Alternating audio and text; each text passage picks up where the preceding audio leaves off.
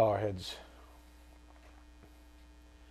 Dear Heavenly Father, thank you for this morning, for giving us yet another day to worship you in the solitude of this local assembly, for making this day a reality, and for taking the time through your divine patience to remind us of all there is to be thankful for. Your word says, Rejoice always, pray without ceasing, and everything give thanks. For this is your will for us in Christ Jesus.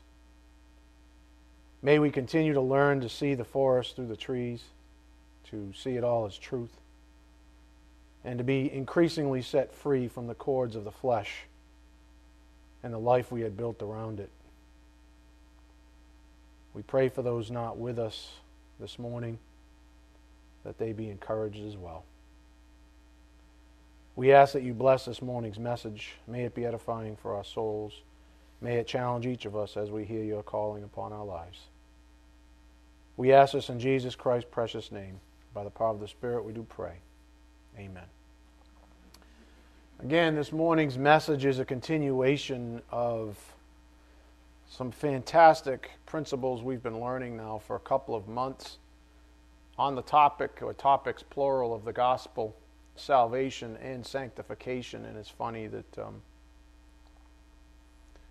those three things are often, I think, just by virtue of them being three separate words, it conjures up three separate thoughts, even.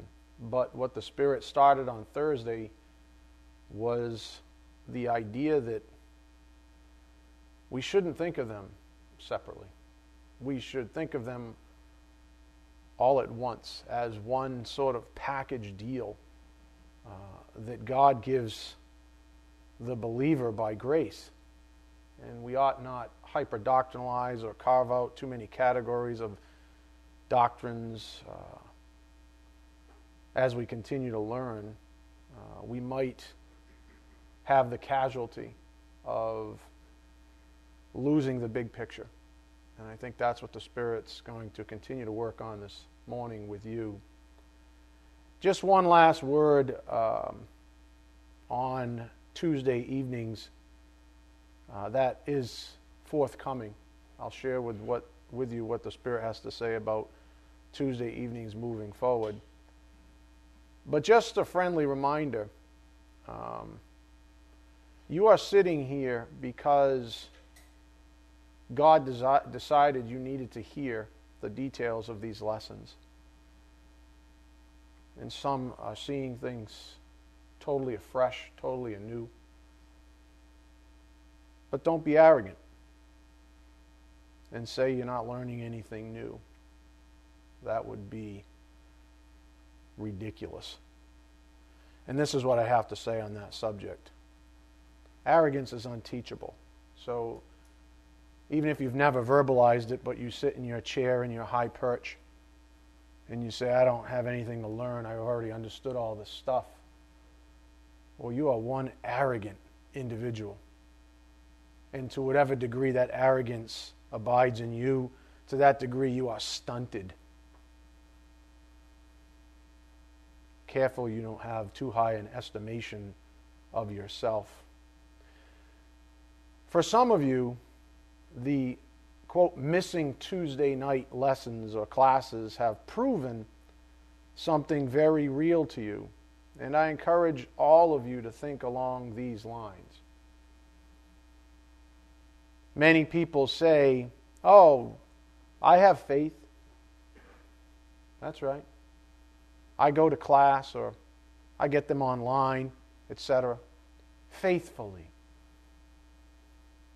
But as the Spirit has taught us with the only other series currently posted on the website, which was Justification by Faith, here's a principle from that series. Too many people, even some that falsely believe that they are saved, do not understand this criticality or this critically important distinction that a person is saved by faith not by faithfulness. The person that is an unbeliever is not is saved by faith, not by faithfulness. And even a person who's already saved is delivered. Remember, salvation and deliverance are somewhat interchangeable depending on the context of the passage. But a saved person, even, is delivered or saved by faith, not by faithfulness. You might say, well, you know, the point on the board is talking about unbelievers. And in that moment, we were. However, the overarching principle for believers is that salvation, deliverance, is a function of faith, not faithfulness. In other words, if you were among the crowd that was proclaiming faithfulness while Tuesday evening classes were still in the rotation, however, when these classes were removed and your attention to the spiritual life waned significantly, if you think about it, even one iota proves the point. If that has been you, then the Spirit has been trying to prove a point to you, namely that your faith was unproven. Go to 1 Peter 1 6. 1 Peter 1 6. So if your quote unquote faithfulness waned somehow at the loss of a formal class on Tuesday evenings, then the faith that you proclaimed as a function of your faithfulness was spurious, wasn't real. And when it got tested, it failed. 1 Peter 1 6. In this you greatly rejoice, even though now for a little while, if necessary, you have been distressed by various trials you know, I got all kinds of feedback when Tuesdays went to the side for a time. And some people, frankly, that really enjoy face to face teaching, it was like a trial for them. They actually had a little bit of lament over it. Like, I'm really going to miss Tuesday evenings. But it's funny because those most of the same people that I know of were not in the boat the Spirit's picking on right now. They found other ways to get truth. They stayed true to faith or faithfulness as a fruit of true faith. Verse 7 so that the proof of your faith, being more precious than gold which is perishable, even though tested by fire, may be found to result in praise and glory and honor at the revelation of Jesus Christ. This has been, for the last six or so years, one of the most popular verses from this pulpit. I don't know how many times I've said the Greek word dokimaion, the proof of your faith, up here in the board. The proof from dokimaion means a test, it's act of testing, derives from an assayer's terminology. Remember, an assayer is a person who mixes metals and is able to test the purity of metals. The proof of your faith is meant to edify the true Christian by putting said faith to the test by fire. So you are edified, you are built up, grace upon grace, as we looked at last week. But at the end of the day, the proof of your faith is meant to edify the true Christian by putting said faith to the test by fire. So the principle here is simple a person's faith must be tested in order for their own confidence in it to be established. Otherwise, one never really knows. And the Bible is a okay with that. The Bible says testing your faith is part of what goes on in the spiritual life. And it's a very good thing. And it's exceptionally good to the person who actually already possesses said faith because there's a sense of reassurance that happens when that faith holds up under fire. So the principle is simple a person's faith must be tested in order for their own confidence in it to be established. Otherwise, one never really knows. For the person with true faith, testing then reassures them when they're put to the test, like the loss of Tuesday evening classes, where they were so called faithful to coming to church. But then the object of their faithfulness disappeared, which left them alone with their so called faith. And when that was tested, for some it failed. So, for the person with true faith, testing reassures them. However, as is the point the Spirit's making right now with the, let's call it the Tuesday evening experiment, for others who lack faith, they are not given a sense of assurance, but rather are shown that their faith was, at best, faith in their own faithfulness, which is human good.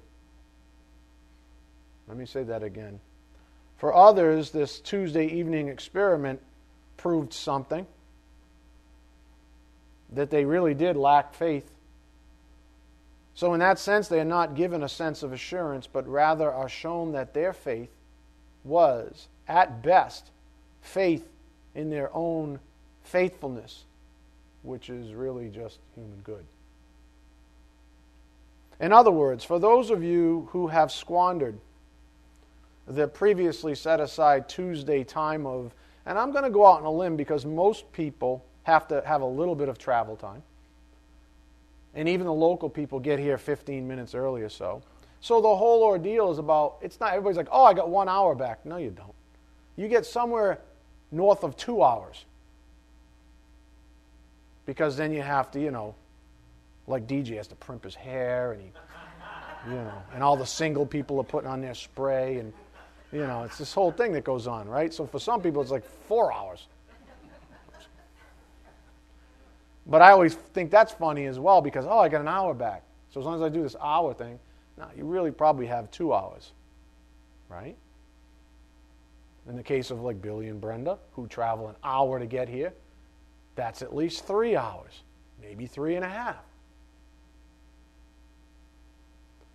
So, for those of you who have squandered the previously set aside Tuesday time of, let's just say, two hours, well, you have some things to think about. It seems the Spirit has made his point with that crowd.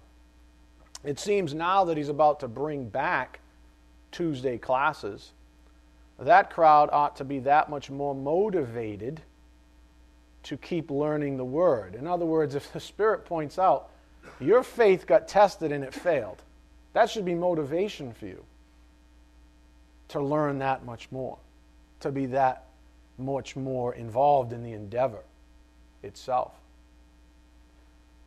So he is about to bring back Tuesday classes. And that crowd ought to be much more motivated to keep learning the Word. Not with so called faithfulness in view, but rather for the aim of receiving more faith by grace which is James 4 6 says, God gives grace to who? The humble. So may you be humbled. If that little Tuesday evening class experiment proved to you something, may you be humbled by it.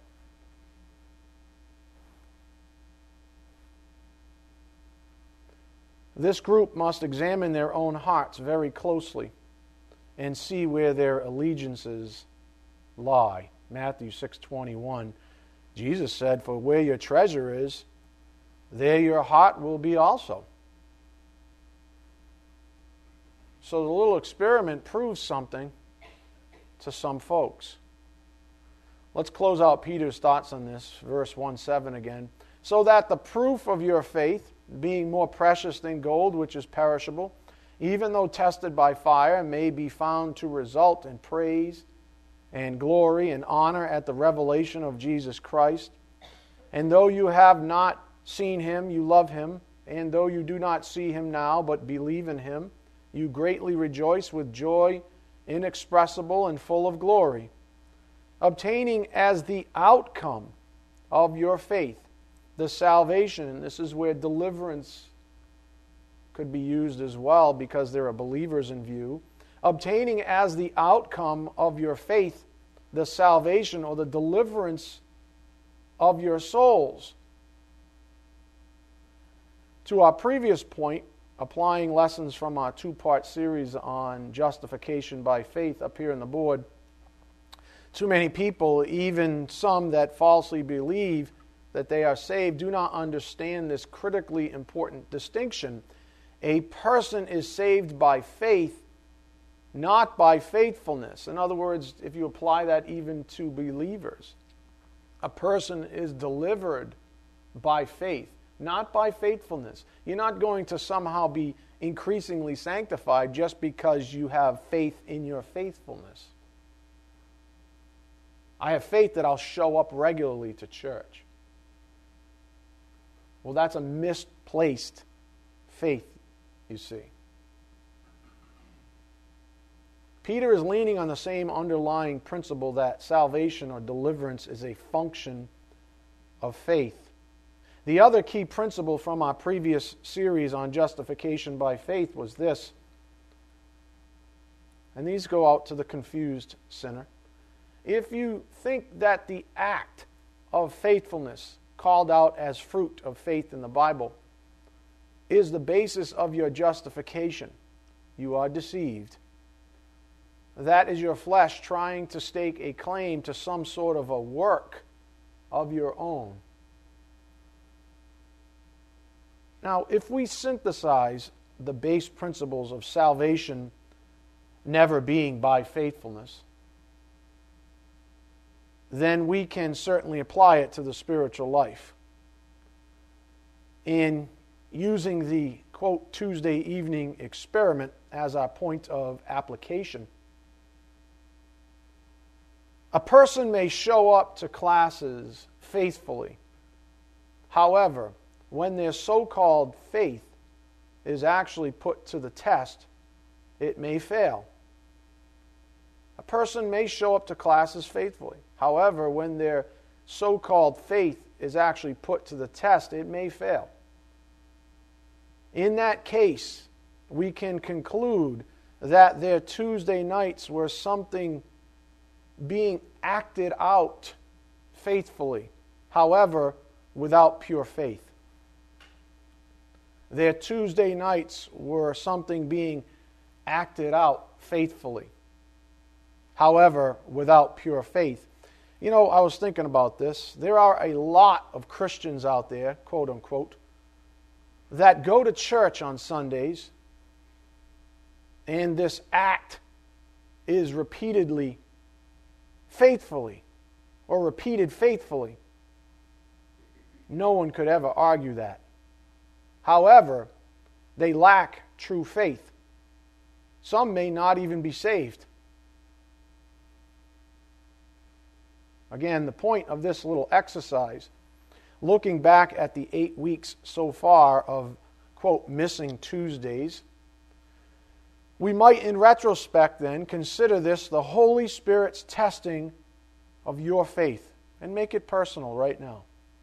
You might consider the last couple of months God the Holy Spirit's testing of your faith. Looking back, how did you fare with those with that 2 hour or more time slot? How did you fare? For many of you, your faith was ratified by your continued eagerness to take that time and dedicate it to personal studies. Heck, I even gave everyone in the congregation a book. However, for others of you, it proved that your faithfulness to Tuesday night classes wasn't from faith, at least not in the purest sense of the word. So, as of now, I'm assuming Tuesday night classes will be returning to the rotation after I return from my Thanksgiving vacation, so please plan accordingly. And if I did my math right, forgive me if I didn't, I believe that's December 1st. December 1st will be the restart of Tuesday evening classes moving forward, unless he, I don't know, says, you know what, they still didn't learn their lesson even after Sunday morning, then maybe it's January 1st. I don't know. I can always find things to do, trust me. But for now, December 1st will be the restart of Tuesday evening classes moving forward. And just on a personal note, I miss you guys. It's like I was missing my family. But I don't have that luxury to override him. If he says, drop Tuesdays for eight weeks or more, then I have to do it. And it doesn't matter what my sense of, you know, personal lament is. But that's where it sits right now. It looks like the Spirit desires that I keep the once a week blog. Have you, have you noticed, or as you've noticed, I've only been writing one blog a week. It's probably going to stay at one for now so that I can focus my Mondays to publications. Continuing with the book. I've got now I've got two books. With that said, let's get back to the topic of grace, shall we? And these are exciting times. Anytime he gives me the opportunity, it's always that dichotomy. I want you to teach on grace. Yeah, uh oh. It's like, yeah, uh oh. Yes, like this is going to be fun and awesome and encouraging. Uh oh, am I going to get in the way? Am I going to somehow, as a human being, miss the mark? It's just when you understand grace, the abundance of it, um, the overwhelm, the unfathomable whew, grace. It can be daunting as a teacher. Let me just put it that way. And that's, I don't think there's anything wrong with that. That's just a healthy respect for what it means to all of us. Just so you know, the Spirit's going to take this morning's time to first clear the air regarding those who taste grace but then turn away from it. And while he's teaching us this, remember that the reason why a person is able to turn away from God's grace is a heart issue, nothing else. I've heard just about every excuse known to churchdom, to Christendom, as to why a person leaves a church or why they've never gone back to church or why they've started doubting their faith. All this kind of a thing. I've heard just about every excuse, I think. Of course, you know what's going to happen. Sometime this week, I'm going to hear another one. And God, the Holy Spirit's going to stop being cocky. You didn't hear everything. I hear everything, you don't. So here's another one, just to brighten your day. but just remember that the only way a person can turn away from something as magnificent as God's grace is because they have a real heart issue. There's really no fleshly or worldly reason why God's grace wouldn't be received.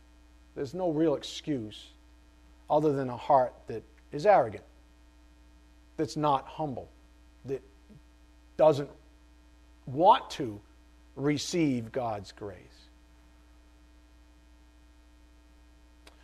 We know dogmatically God's will is that all are saved and come to the knowledge of Him, 1 Timothy 2 4. So we know that He's going to do everything possible to reveal His grace to you.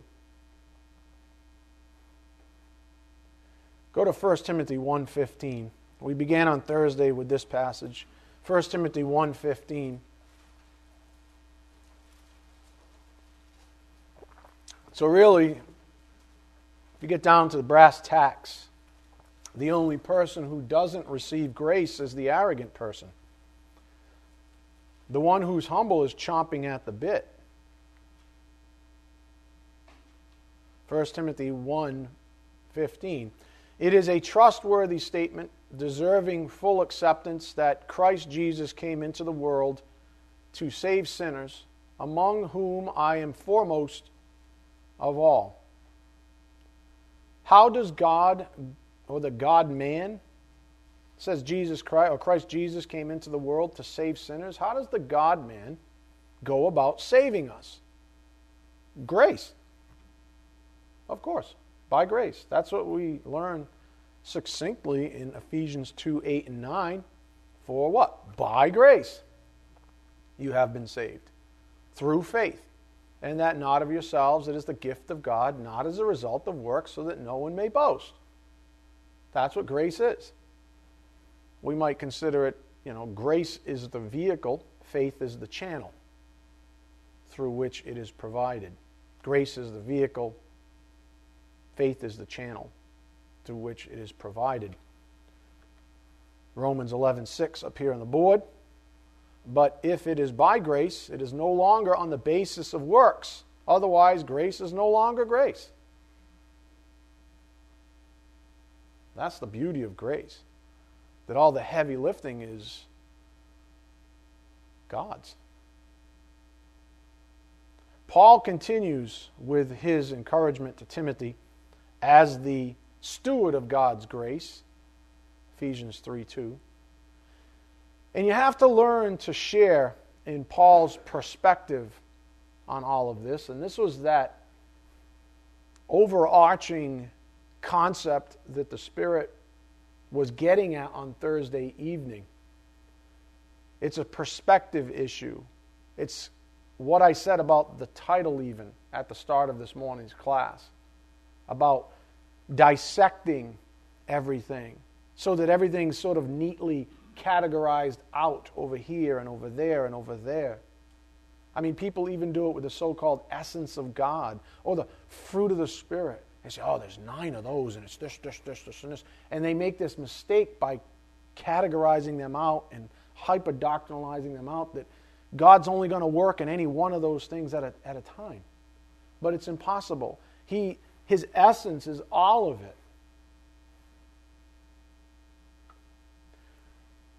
So you have to learn to share in Paul's perspective on all of this. Let me do it this or say it this way. To Paul, the gospel was a reality, not a past experience, not something that he toted around in a portfolio. Not, he didn't have little coins with first, uh, John 3.16 on the back. To him it was life itself. It was eternal life. It was a reality. To, to Paul, the gospel was his reality. It was his oxygen. It was everything to him. And there was no crazy distinction between this doctrine and that doctrine. They were all by the grace of God. And they were all contiguous, confluent, all put together, all one reality. Let me sort of seeming like I'm, you know, waxing poetic and getting all like, you know, ooh, it's all one thing. But I'm not. I mean, this was Paul's reality. It wasn't a past experience. Romans 1 16 to 17. So when he wrote to Timothy, it was from that reality. Again, I think too many people think of the gospel as being behind them somehow. Been there, done that. I'm saved. Let's move on to the higher ground. Let's dig out some Hebrew and some Greek so I can stick my pinky out with my cup at the parties. Did you know the Greek word? Dokimaion? Because I do.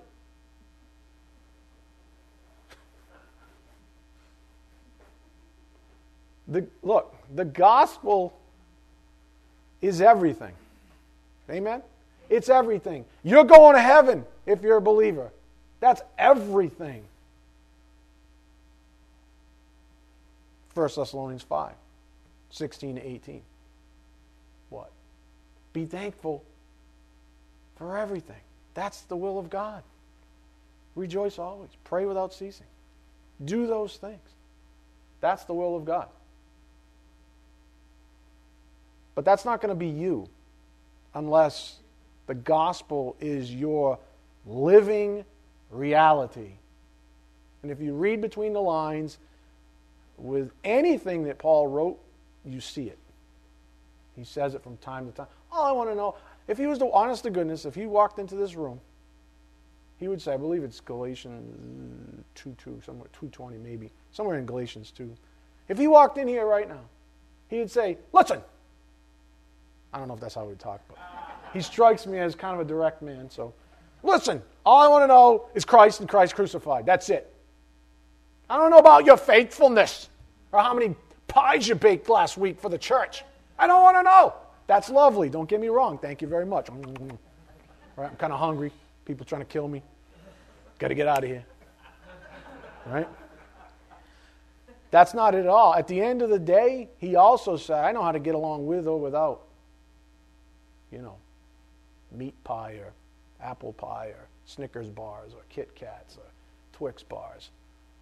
Want a funny experiment? Put a, put a bunch of Twix bars out and time it. If Scott or Michael are anywhere in the vicinity, 30 seconds. I don't care how many are in there. Add Monica, it might be 10. And there might be some fights. And my money's on Monica.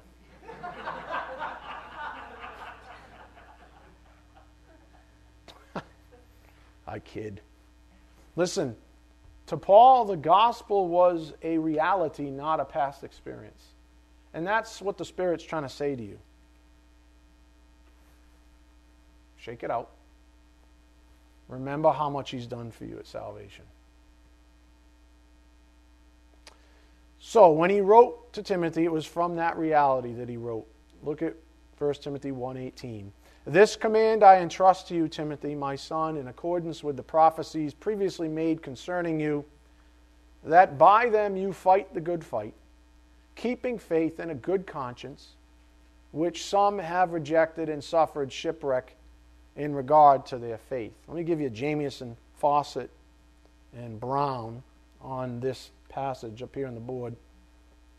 Made shipwreck with respect to the faith in other words, the collective of doctrines, if you would, the faith. Faith is the vessel in which they had professedly embarked, of which, quote, good conscience is the anchor. The ancient church often used this image, comparing the course of faith to navigation. The Greek does not imply that one having once had faith makes ship, shipwreck of it but that they who put away good conscience make shipwreck with respect to the faith. Now, this takes us to that clearing the air that I alluded to earlier, namely that the Bible speaks of those who hear the gospel of grace, understand it even, and then turn away from it. What's the only reason you can't receive grace? A lack of humility. So you can, your mind can understand the gospel truth, can understand that, Je- even agree that Jesus Christ lived, hung on a cross, died for the sins of the world. But you might say in your heart of hearts, I don't need a Savior. Because if I say that in church, they'll probably ask me to leave. And then my faithfulness will be destroyed. And I have faith in my faithfulness, so therefore my self esteem will go out the window with it. So, shh. But God sees the heart. So the Bible speaks of those who hear the gospel of grace, understand it even, and then turn away from it. We call these folks apostates from the Greek word apostasia as we'll see this morning. Verse 20 speaks to a couple. Among these are Hymenaeus and Alexander, whom I have handed over to Satan so that they will be taught not to blaspheme. In context here, up on the board, from the Expositor's Greek Testament, Hymenaeus and Alexander were the ringleaders of those who had suffered shipwreck. There is no sufficient reason to suppose that this Hymenaeus is different from the heretic of the same name in 2 Timothy 2:17 where his error is more precisely defined. So these two men were apostates who suffered the shipwreck that Paul was alluding to. Let's grab a little context on this. Hold your thumb there. Go to 2 Timothy 2:15. 2 Timothy 2:15. So the Bible speaks enough and with a, enough frequency that we have confidence that every church has two types of religious folks in it. Every church. They're both religious. They're both, quote, faithful to the church. But some are believers and some are unbelievers. And some prove themselves unbelievers by walking away eventually.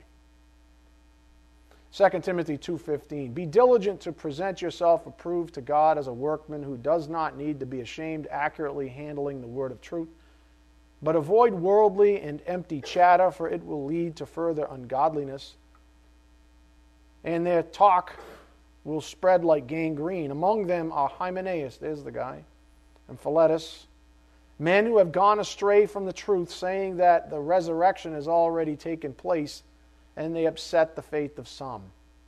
And just for a little context there, there are hints of Gnosticism circulating during that time. And all I worked on on 1 John, we should remember what that was all about. Again, up here in the board, Hymenaeus and Alexander were the ringleaders of those who had suffered shipwreck. There is no sufficient reason to suppose that this Hymenaeus is different from the heretic of the same name in 2 Timothy 2:17, which we just read where his error is more precisely defined. Okay, go back to 1 Timothy 1:18. Where Paul continues to encourage from that gospel reality his underling. He loved Timothy. He was like a son to him. This command I entrust to you, Timothy, my son, in accordance with the prophecies previously made concerning you, that by them you fight the good fight keeping faith and a good conscience, which some have rejected and suffered shipwreck in regard to their faith.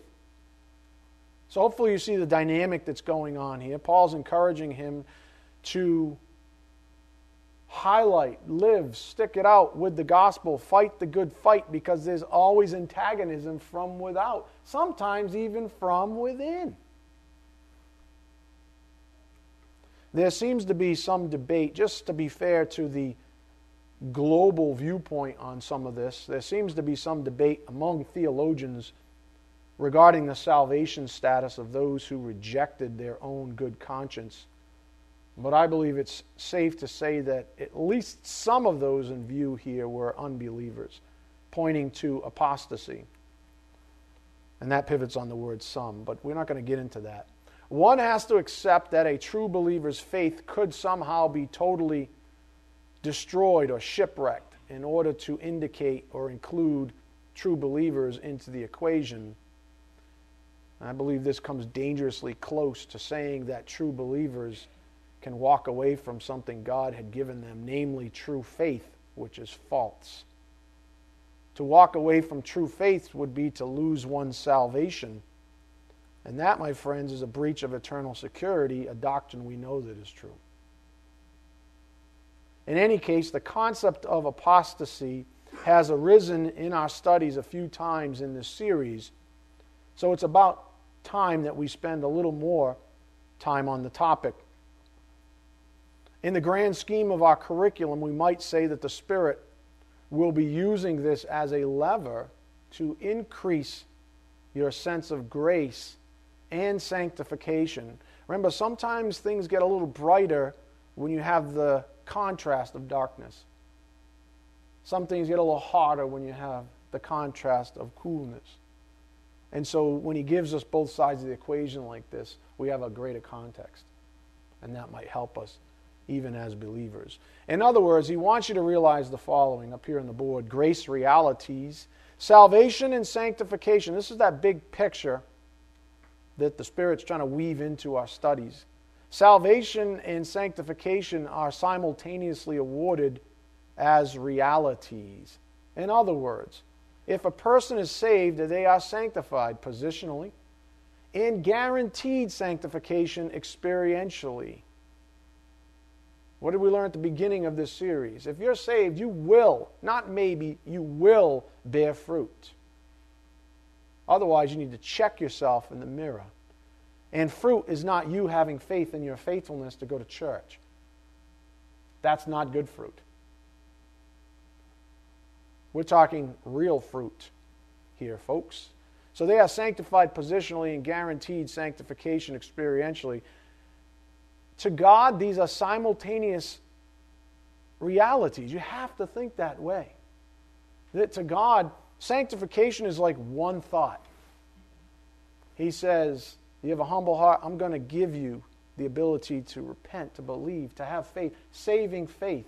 And when I do all that, you're going to be sanctified, set apart for me.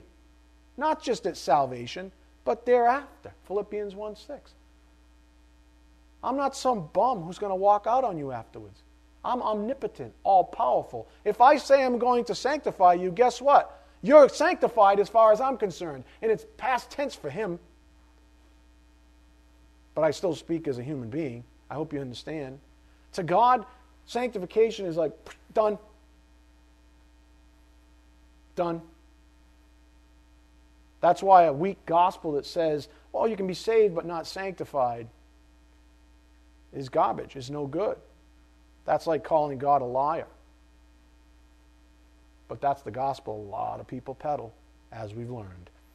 Therefore, again, salvation and sanctification are simultaneously awarded as realities. In other words, if a person is saved, they are sanctified positionally and guaranteed sanctification experientially. To God, these are simultaneous realities. Therefore, apostates, since they fail to be sanctified experientially, cannot possess true faith positionally. It's the same reverse order litmus test, let's call it, that the Apostle John put us through in his epistles after his name. In other words, he says it's going to be easy. Children of the devil, children of God, they're going to be easy to identify. Why? One has love, one doesn't.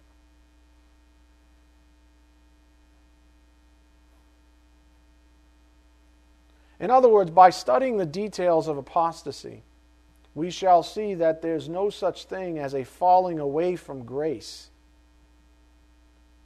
God will kill a believer, which, frankly, is his final form of grace as sin unto death. He'll kill a believer before he stops pouring grace upon their laps. However, God will also harden the heart of an apostate. Did it with Pharaoh. Read Hebrews 4 or 6, 4 to 6, etc. He will harden the heart of the apostate individuals who he gave a chance to. This is the very best I've got. And they blaspheme the Holy Spirit.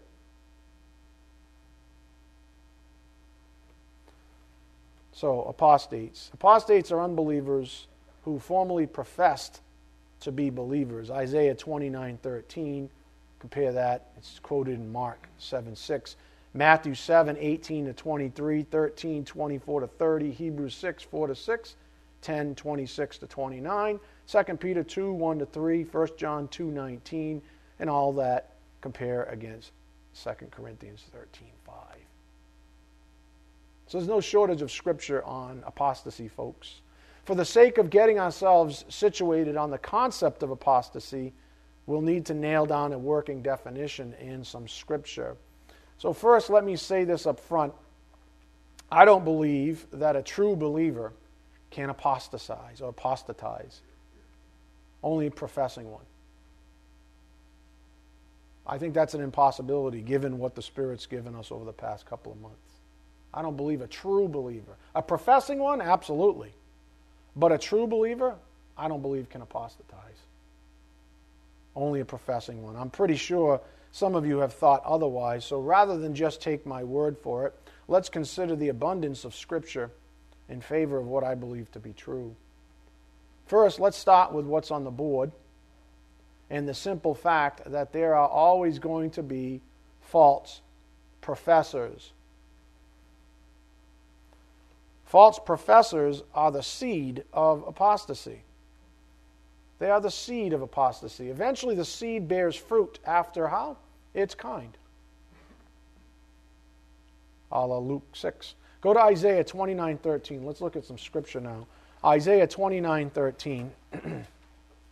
False professors are the seed of apostasy.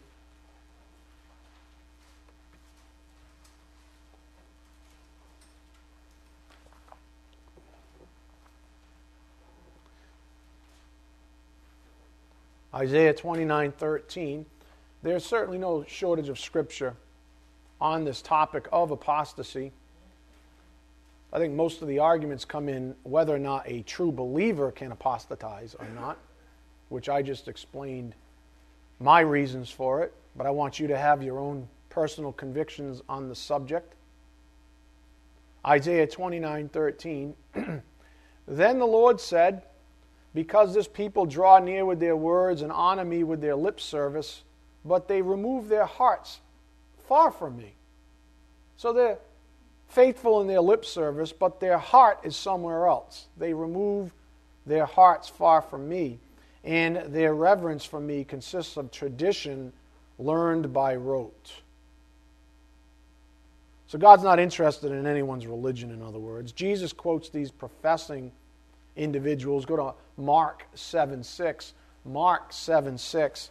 And all the Spirit's really saying is listen, let's not be ridiculous and fooled and to think that even right now, right now in this church, there could be someone whose heart has not changed, who is quote unquote faithful to religion and yet isn't saved.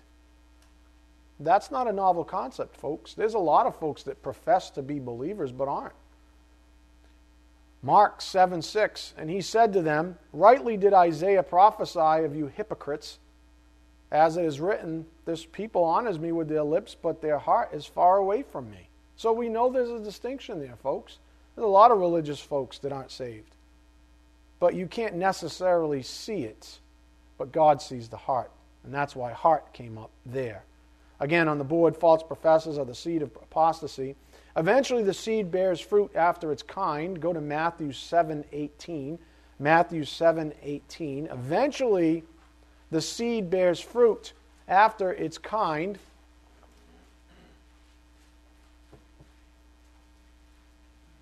Matthew 7 18. The Pharisees obviously are a great example, so Jesus uses them often. A good tree cannot produce bad fruit, nor can a bad tree produce good fruit. Every tree that does not bear good fruit is cut down and thrown into the fire. So then you will know them by their fruits. Jesus knew there would be those who profess faith, you see, but were phonies. Verse 21. So he says it in plain statement. Not everyone who says to me, in other words, not every religious person, not everyone who's going through the acts of faithfulness, not everyone who says to me, Lord, Lord, will enter the kingdom of heaven, but he who does the will of my Father who is in heaven will enter. Many will say to me on that day, Lord, Lord, did we not prophesy in your name, and in your name cast out demons, and in your name perform many miracles? And then I will declare to them, I never knew you. These are the religious folks. Then I will declare to them, I never knew you. Depart from me, who practice, and that's a reference to fruit, who practice lawlessness. In other words, your fruit's bad. I see your heart. And when judgment day comes, I'm going to tell you, I saw your heart, and your heart was bad. It was arrogant. It wasn't humble didn't receive my grace. You just wanted to look good for yourself and for your family and your friends and uh, go to church and be faithful and bring the pies and do all that kind of a thing. But you never, ever said yes to me. We learned about the false professors in Jesus' parable of the wheat and tares, which follows the soils. Go to Matthew 13 24. Matthew 13 24. So, in this parable, which is really simple and easy to understand, he's saying that the wheat and the tares are going to grow up together, and oftentimes, as was with the agricultural analogy here, they were indistinguishable. It's just one bore fruit and one didn't. Matthew 13, 24, Jesus presented another parable to them, saying, The kingdom of heaven may be compared to a man who sowed good seed in his field, but while his men were sleeping, his enemy came and sowed tares among the wheat. And tares, remember, look just like wheat, even though they're a type of weed, and went away. But when the wheat sprouted and bore grain, then the tares became evident also. The slaves of the landowner came and said to him, Sir, did you not sow good seed in your field? How then does it have tares? And he said to them, An enemy has done this. The slaves said to him, Do you want us then to go and gather them up? Gather them up? But he said, No, for while you are gathering up the tares, you may uproot the wheat with them. Allow both to grow together until the harvest. And in the time of the harvest, I will say to the reapers, First gather up the tares and bind them in bundles to burn them up, but gather the wheat into my barn. Again, the point on the board those tares, in other words, look just like religious folk. They are religious folks. They look just like, they profess even to be believers, but they're not. Apostates are unbelievers who formerly professed to be believers. Go to Hebrews 6 4. Hebrews 6 4. We've been back here a couple of times in the last month. Hebrews 6 4.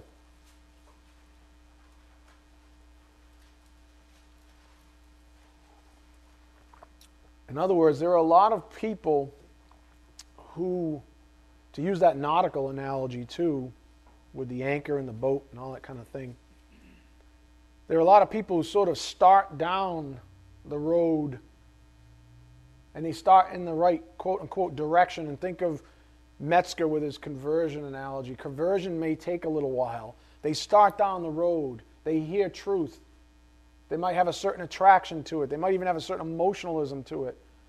But in the end, their heart is never changed and they walk away after hearing the gospel. That's who's in view. Hebrews 6 4. For in the case of those who have once been enlightened and have tasted of the heavenly gift and have been made partakers of the Holy Spirit and have tasted the good word of God and the powers of the age to come, and then have fallen away, it is impossible to renew them again to repentance, since they again crucify to themselves the Son of God and put him to open shame. A little further in the book, go to Hebrews 10:26. Hebrews 10:26. Again, we're just rattling through the cited verses from the principle on the board. I want you to see this for yourselves. Hebrews 10:26 For if we go on sinning willfully after receiving the knowledge of the truth, there no longer remains a sacrifice for sins, but a terrifying expectation of judgment and the fury of a fire which will consume the adversaries. Anyone who has set aside the law of Moses dies without mercy on the testimony of two or three witnesses. How much severer punishment do you think he will deserve who has trampled underfoot the Son of God and has regarded as unclean the blood of the covenant by which he was sanctified and has insulted the Spirit of grace? It's not a good thing in one's heart to say no after receiving knowledge of the truth. And that's the distinction between the person who's just merely faithful and the one who's full of faith. The key to that passage is Hebrews 10:26 for if we go on sinning willfully after receiving the knowledge of the truth. It is implied that apostates have knowledge of the gospel Again, up here on the board, apostates are unbelievers who formerly professed to be believers. as a falling away. Let's continue with our list. Go to 2 Peter 2 1. 2 Peter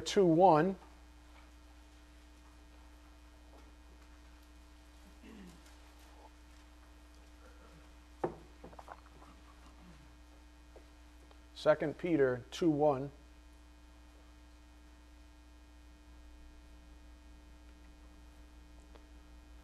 But false prophets also arose among, in other words, from within the people.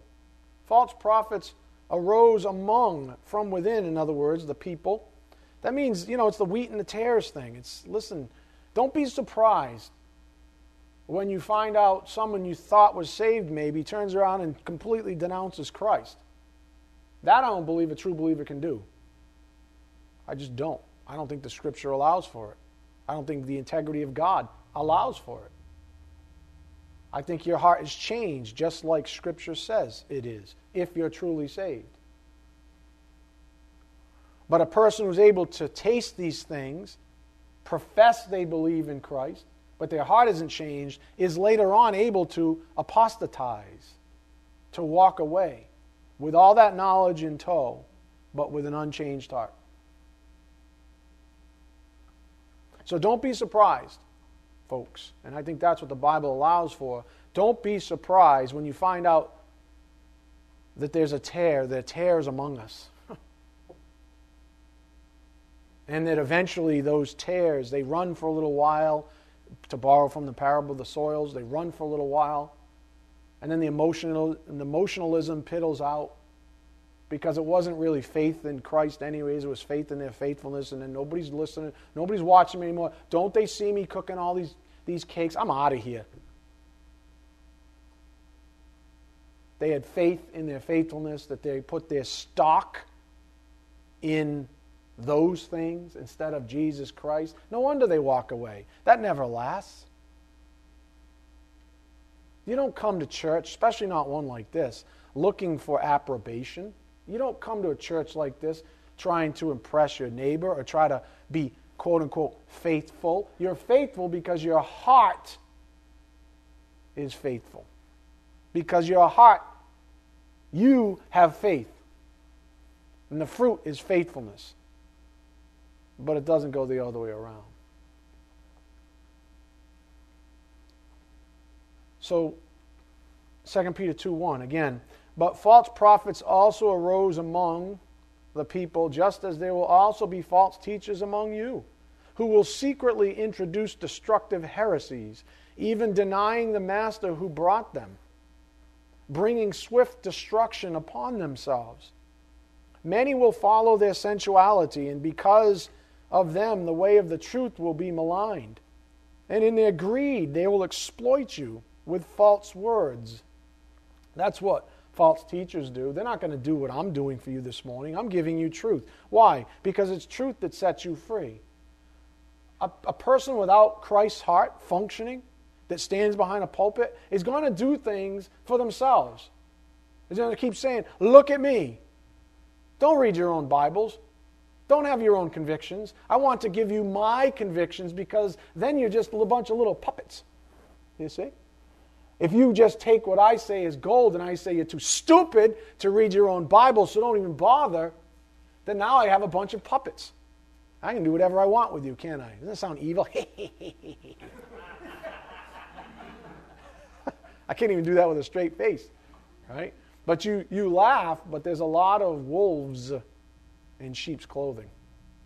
Men who, when they're put to the test, even on public television, won't defend Jesus Christ or will completely annihilate the things that Jesus Christ stood for. And people love it because it caters to the flesh. It says, You mean you're giving me a, a bunch of rungs I can run up and then I can be better than this person? Because, you know, I grew up with this insecurity that I was a loser. You know, all through grade school and high school, nobody liked me. So I'll go to the church and I'll become a superstar. I'll be a rock star in the church. I was such a loser on it. You know, that entire system of thinking is garbage, and Satan's laughing all the way to the bank, saying, I got, I got another one. We call that covert arrogance. That's the book I'm writing, by the way.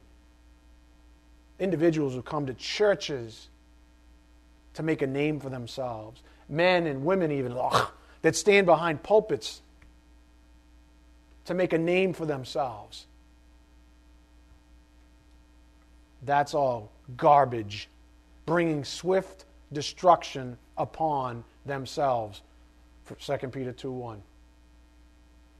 Many will follow their sensuality, and because of them, the way of the truth will be maligned, and in their greed, they will exploit you with false words. Their judgment from long ago is not idle, and their destruction is not sleep. Go to 1 John 2:18, one last supporting passage to the point on the board.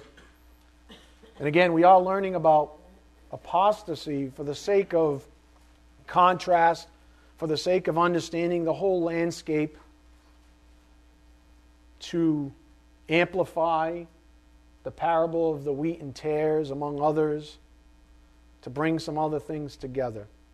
1 John 2:18 Children, it is the last hour, and just as you heard that antichrist is coming, even now many antichrists have appeared. From this we know that it is the last hour. They went out from us, but they were never really of us. But what does that imply? It means they were in the midst of them. They were professors of the same faith. That's why people get together after all. You don't look for fellowship with atheists, do you? So people share a certain faith, and that was what was in view with the shipwreck of the faith, the body of knowledge, if you would. People come together and say, Yeah, we all agree on this body of knowledge. The problem is, some that are in that gathering believe it and some don't. And the ones that don't, as soon as something that satisfies their fleshly lusts, like sensuality, we just read, they're gone. And then they just morph their doctrines to suit their experience. And people go running right after them because they're like, yeah, you know, I'm a sensual beast myself. And I think I like this gospel. The one that says there's no obedience. The one that says I can choose to be, you know, this completely carnal believer, quote unquote. I like that one. So I'm going to run over here. I'm going to become like that, like this false teacher. The one that's teaching that stuff is okay, that God's perfectly okay, that God's not interested in forming at salvation a sense of obedience to the Lord. No, it's all optional. It's all optional.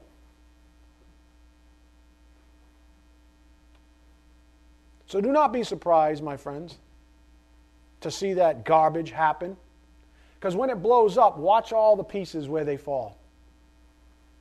When something like that blows up, watch who continues to seek Christ and who doesn't.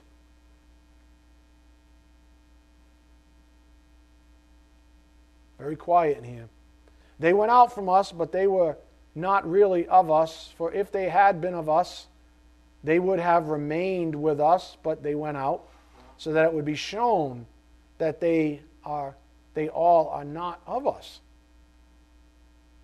Huh. Of course, then, if a true believer cannot apostatize, then our aim is to evangelize as many deceived people with the true gospel of Jesus Christ as possible. And as the Spirit's been getting back to time and again, we must all fairly at the outset ensure that our own faith isn't spurious. Go to 2 Corinthians 13:5, which is the last verse quoted there. 2 Corinthians 13:5. At the outset of this, one healthy endeavor is to look yourself in the mirror and say, Am I the real deal? Am I changed? And Do I have real faith? That's between you and the Lord. As I've taught, if you do, you're going to be assured of it anyways. 2 Corinthians 13 5, test yourselves, another assayer's term. Dokimazo. Test yourselves to see if you are in the faith. Examine yourselves. Peirazo, another assayer's type term? Or do you not recognize this about yourselves that Jesus Christ is in you, unless indeed you fail the test? We'll need more time on this, obviously, but Jesus was forever aware of the simple presence of apostasy. He was. And he taught about it. And so we ought to learn about it. Apostasy is, quote, a way of life when you're in a church. I have to consider those things all the time. I don't point fingers because I never know. But I have to understand the basic principle that it does exist and it could even exist in my church. How do I know?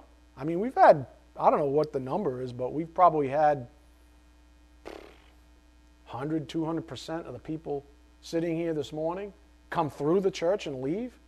How many of those were apostates? I don't know. I have to assume that some of them were, some of them weren't serious. Some of them heard truth for the first time in their life and they're like, yikes, I don't want that. I'm out of here. I like the church down the street where I can just be faithful and show up with my meat pies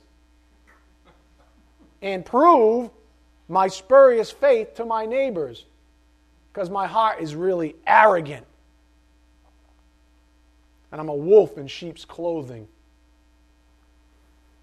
Just saying. I have to realize that, and so should you, that those people exist in the churches.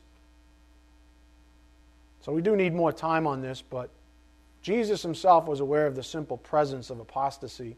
In other words, the ability of professing believers to fall away from faith and suffer shipwreck, as Paul might say.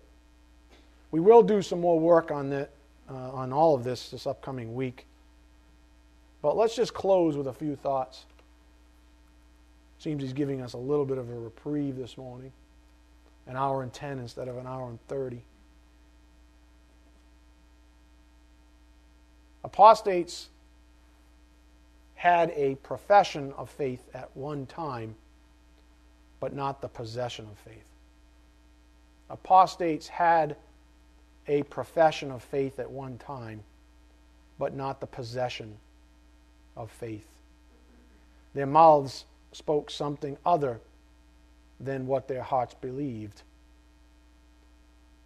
Apostasy is not loss of salvation, but evidence of past pretension.